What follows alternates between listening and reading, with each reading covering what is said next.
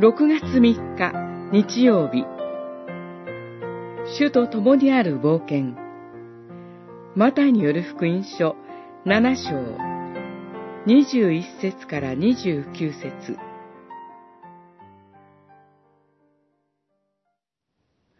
そこで私のこれらの言葉を聞いて行う者は皆岩の上に自分の家を建てた賢い人に似ている。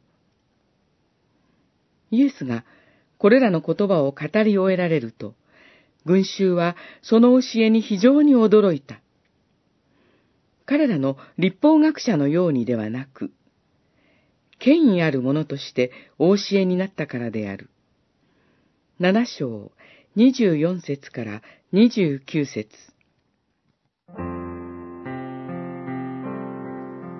主イエスが語られる岩は、私たちの持つ普通のイメージを超えています。御言葉に信頼して一歩踏み出そうとするとき、揺れを感じるかもしれません。陸地から湖に浮かぶ小舟に足を乗せるときのような。しかも、そこで迎えてくれるのは、あごひげを蓄えた青いジャケットに白いズボンの風格ある船長ではありません。御言葉の主は、人目を引く姿を備えてはおられませんでした。時折、信仰は冒険であると感じます。何か特別なことをするからではなく、御言葉に信頼して一日を始めることが、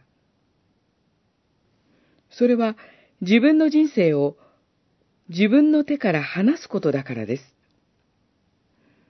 岩に家を建てるとは、自分の歩みを神のご計画に委ねることだからです。けれども、私たちはこの冒険を勇気を持って行うことができます。なぜなら、神の無限の顧みがイエス・キリストの苦難と勝利において明かしされているからです。その御言葉に私たちは父なる神の呼びかけ、真の故郷への招きを聞きます。そして、従うべき王の言葉をいただきます。私についてきなさい。